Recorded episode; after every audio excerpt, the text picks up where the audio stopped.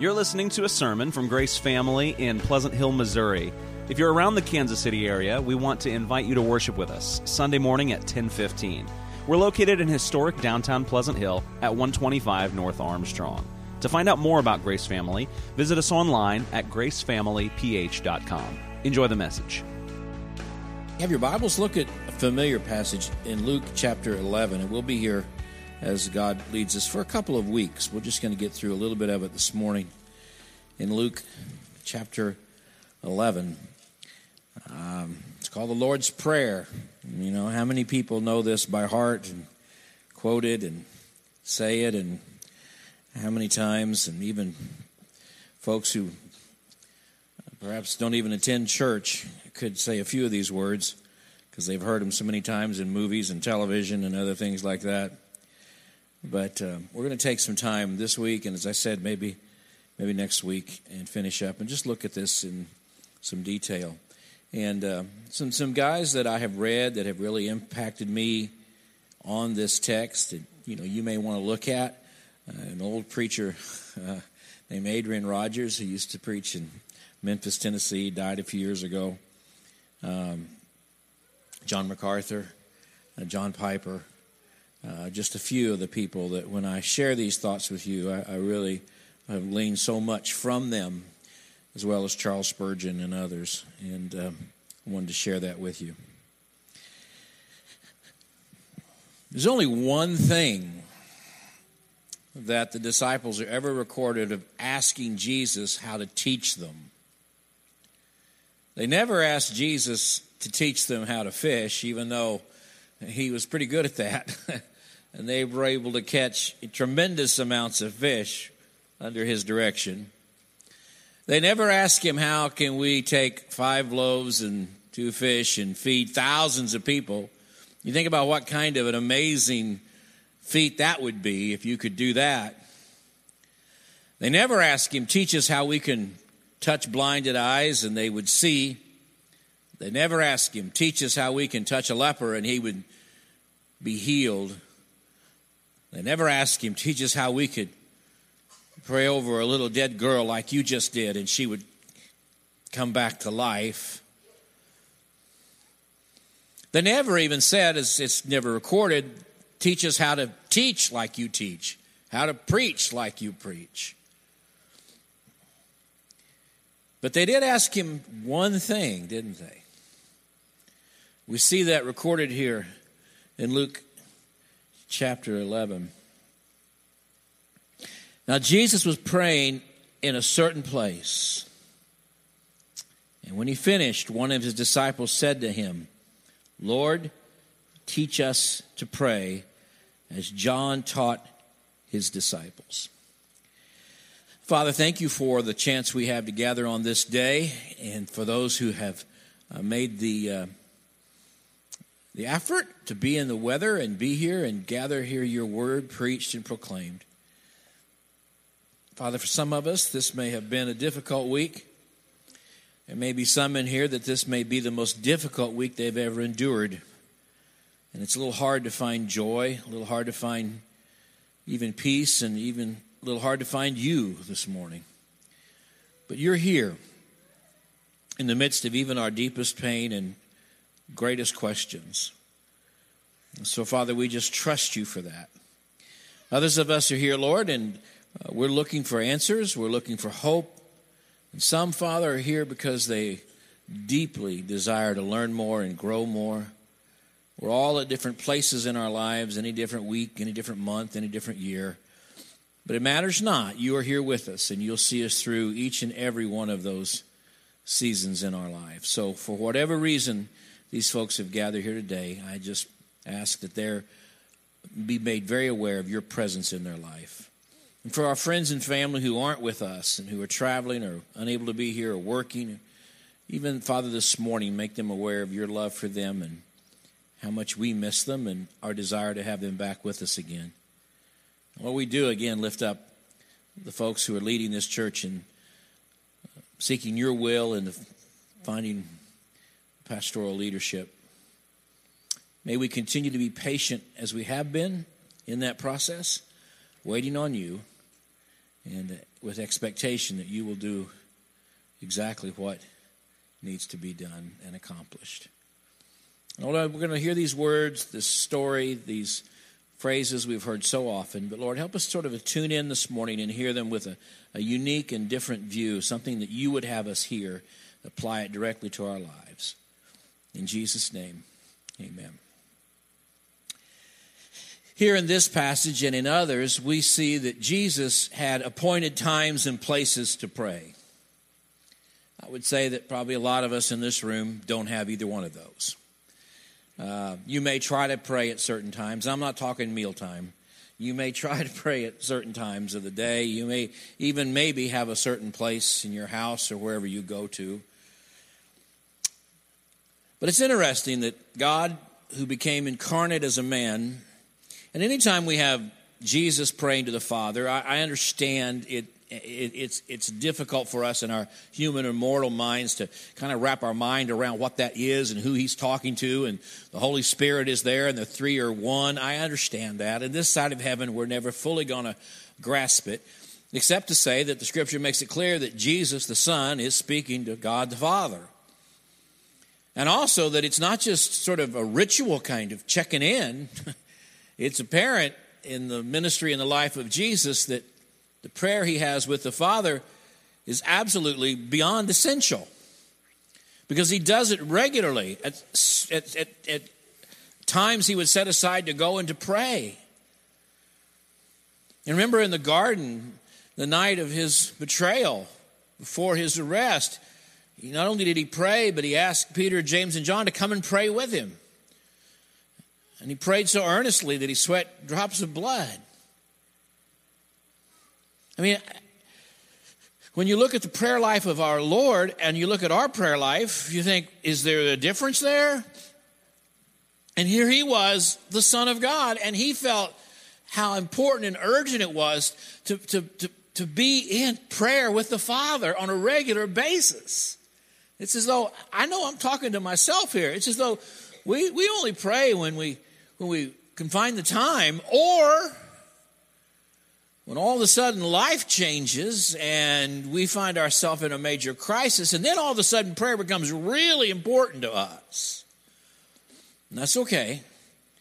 God will use those times in our life to blow away all the other junk that shouldn't be there, and, He'll hear us. But do you ever realize that it's not altogether impossible that God takes some of those awful things and uses them for our benefit because it helps us pray like we really mean it and like we really need it. Don't miss this. Jesus was praying in a certain place. And not just here in, in, in Luke 11, but many places. We see just would, Jesus would get alone and pray, and get aside and pray, and go pray in this place. And frankly, after his death, burial, and resurrection, there's a story in the book of Acts where Peter and John are what? They're going to the temple at the ninth hour to pray.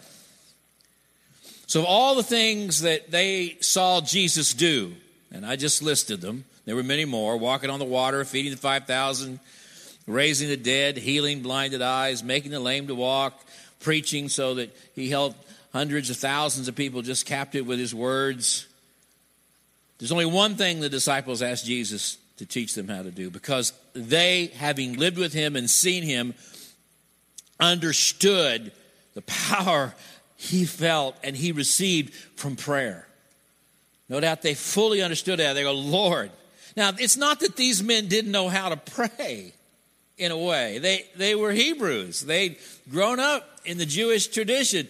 They, they had memorized prayers. They, they'd gone to the temple and prayed. They knew how to do those kinds of prayers. They, they weren't saying we don't have a clue what prayer is. It's not like we've never heard of it. They could quote them and read them and say them and sing them. But they're talking about the way Jesus prayed. Lord, teach us to pray. And they said, as John taught his disciples to pray, they, the power of prayer that John had with the Lord. And then they see firsthand the power of prayer that Jesus has with the Father. Verse 2 And so he said to them, When you pray, say. Here it is. That's what we call our model prayer. Father, our Father. Now, if you raise Roman Catholic, you know, you just say our, that's sort of short for the Lord's Prayer. You say so many Our Fathers, that's, that's what that is. Our Father. Now we could just move right on and say, yeah, God's the Father of everybody, the Father of all creation, uh, everyone who's ever been born. God created them and knit them in their mother's womb, so He's the Father of all. No, when Jesus is teaching these disciples to pray, and He says, Our Father, in Jesus' mind and in his teaching and in his understanding, and we need to be fully aware of this because it's really important. In this sense, God is not the father of all. You become a universalist when you believe God is the father of all. And frankly, the greatest threat to the church in North America and around the world, but particularly today in North America, is what we call universalism, which is basically doesn't matter what you believe, there's one God out there, a big creator, and any path you want to take to him, and in the end, he's going to hear us all. And from our human standpoint, that just sounds wonderful. That's the kind of God, that's perfect, because then we can all do whatever we want, and at the end, we all get a free pass. Unless you're Hitler or Mussolini. You know, those two, probably not. But everybody else, you know, I love how we just kind of, we, we draw the line where we want to draw it. God drew it with one sin when he created things. In that sense, we're all Hitler and Mussolini. And some of you sitting here this morning, truth be known, you'd really rather think of God as one who, at the end, doesn't matter kind of who you are or what you believe, as long as you try and have some kind of faith in a greater power, yeah, you'll, you'll get across the finish line. And churches believe that because that's not an offensive gospel, is it? That's politically correct, right? And the more uh, the culture changes and, and, and stuff, the more we're going to be we're going to be pressured to be politically correct in our doctrine, to take not everything the Bible says, those things that, that just sort of bother people and, and challenge them, we got to take those out. And we just sort of pick and choose. It's like a cafeteria plan. And we think, I'll take this one, I'll leave that one.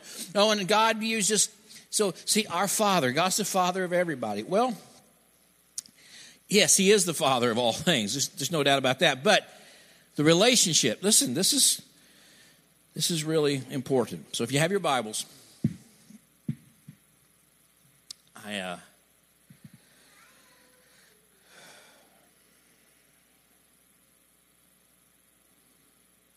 hold on a minute.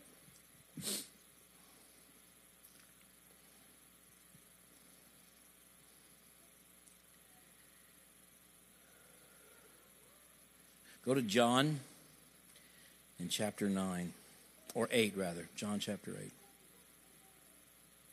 In John chapter 8, Jesus is speaking to the Jews.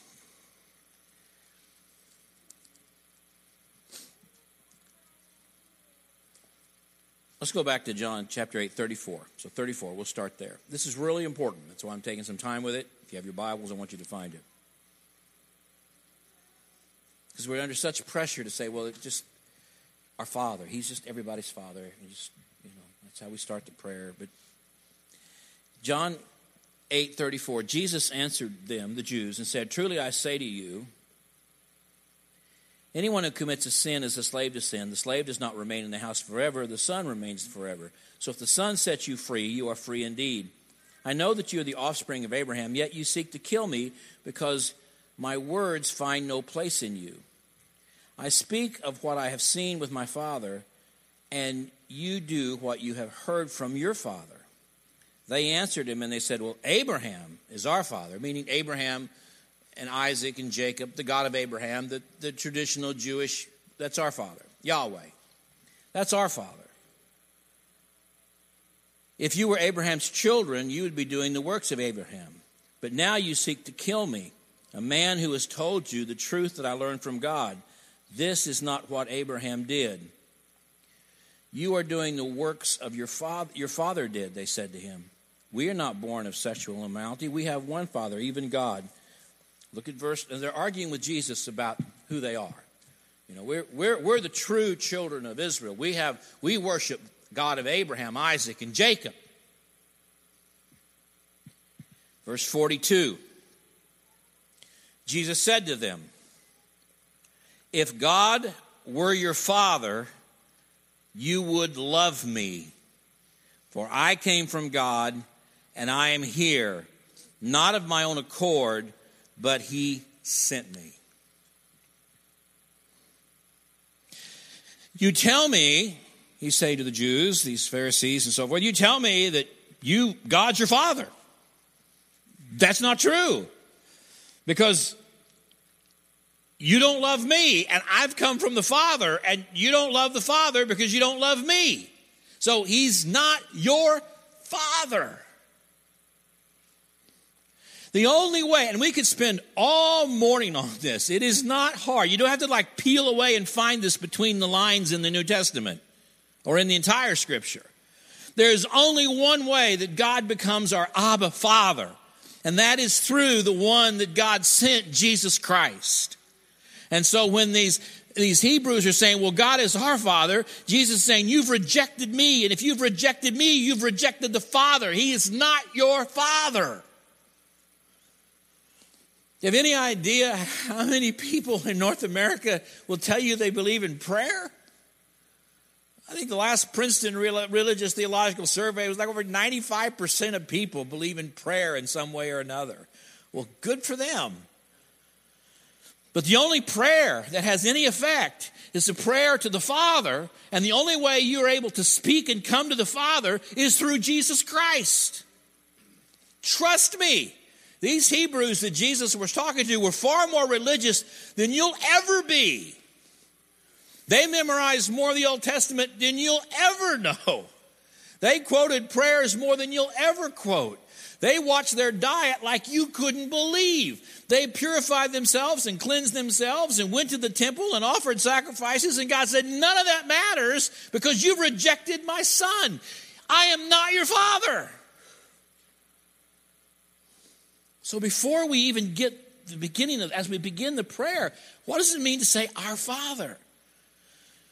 Jesus makes it clear He's only your Father through the Son. Through what He has come and lived and died a sinless life, a substitutionary death, absorbed the wrath of the Father for your sin and for my sin.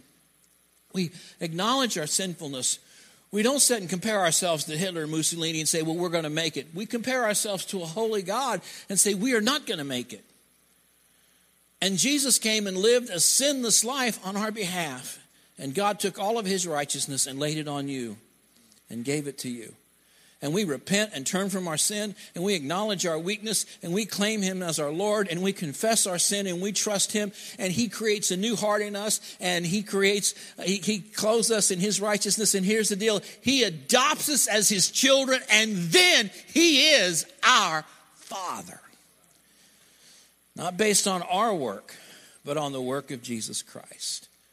So whenever you say the Lord prayer, don't just go, Our Father who, realize the importance, the weightiness of why He's your Father.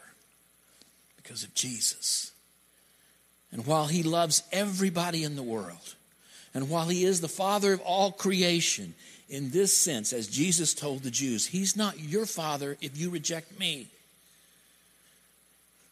Now, I realize we'd like that sometimes to be different think it doesn't matter what people believe. But the truth is, the Bible makes it clear it does. Our Father, hallowed be your name, or sanctified be your name. Now, this is a little, little different because we would want to pray about ourselves Lord, hallow me, sanctify me, cleanse me, make me holy. That would be a, that's, that's how we would pray about ourselves. Lord, hallow me. Now, I don't mean glorify me. The word hallowed here really means sanctify, set apart. Hallow me, sanctify me, set me apart. One of the most important things we may talk about in, in, the weeks to come is the importance of really praying for your own holiness and your desire for holiness. And, and that's so he says, why are we praying for God's holiness? He's already holy. He can't be any more holy. It's not possible for him to be any more holy.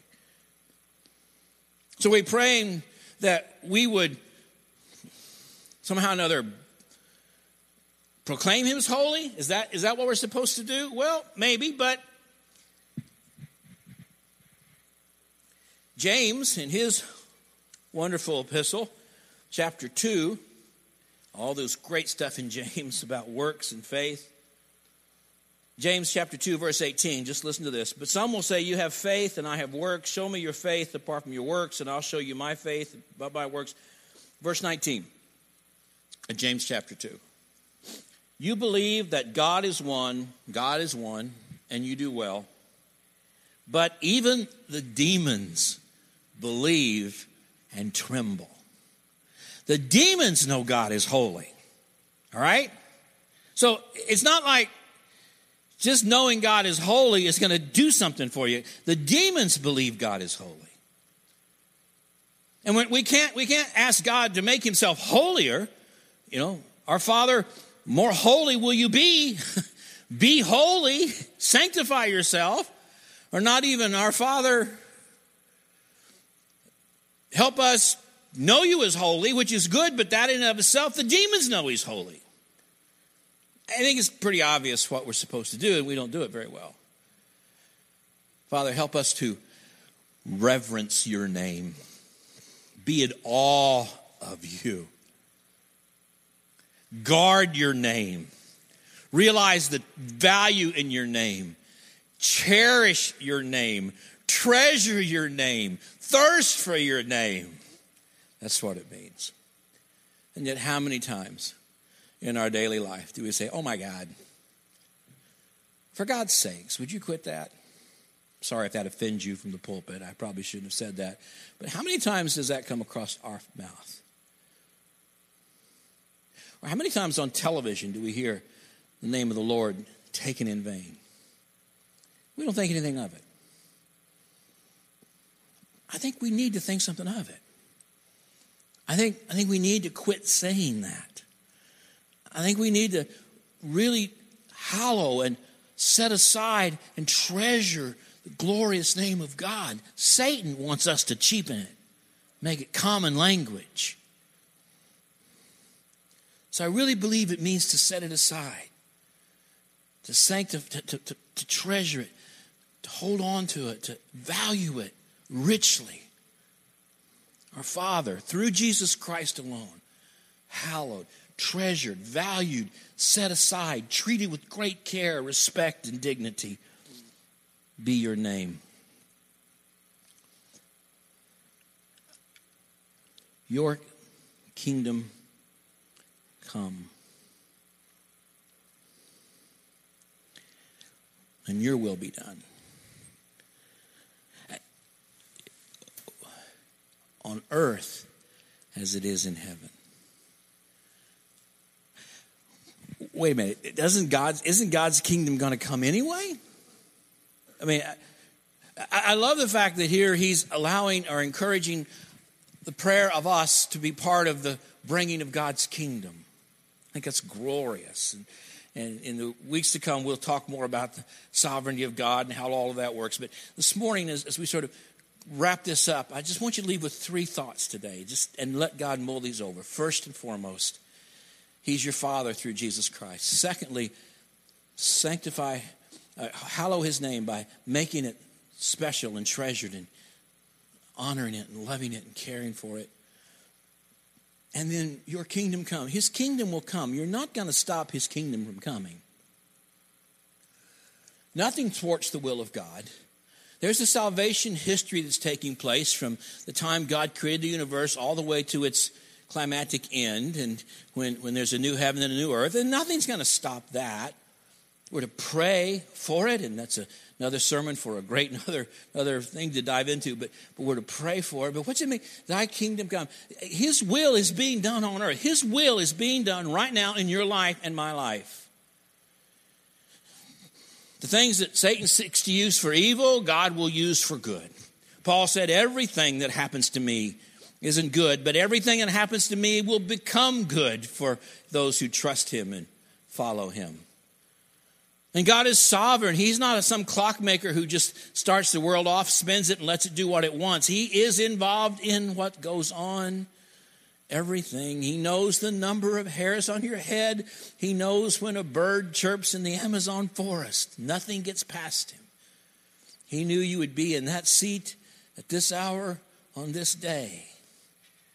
Thy kingdom come, thy will be done. It will be done. When was his will not done? When was it not accomplished? He is sovereign even over Satan. Now, that's another thing that'll blow our minds, and ask your new pastor about that. But it, it, it's a reality. Satan comes to God and says, Hey, I want to mess with Job. God says, All right. Well, Satan had to ask permission. Satan comes to God and said, Hey, I want to shake Peter to his core. God says, All right. Like, I'm just telling you, one day Satan will be completely bound and thrown into the lake of fire. And he'll be done. But for whatever reason, that day is not now. But he can't thwart the will of the Father. So, what's it mean to pray, Thy kingdom come, Thy will be done? Oh, it's so important. The next phrase on earth as it is in heaven.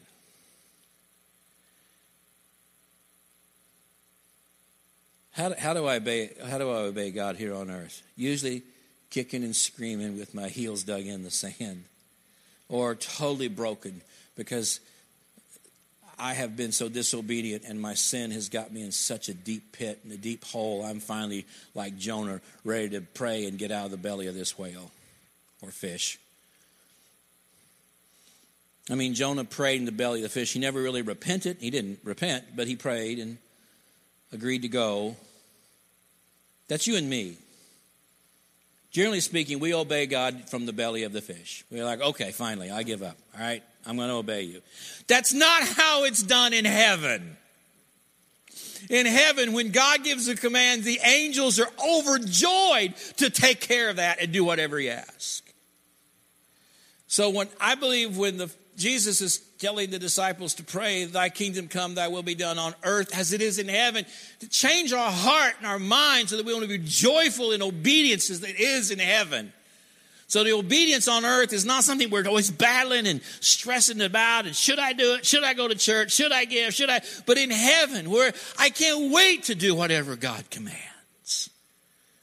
That's what it means. That's enough to think about this week. Our Father, through Jesus Christ, hallowed. I got to be careful how I use your name and invoke your name. And I got to treasure your name.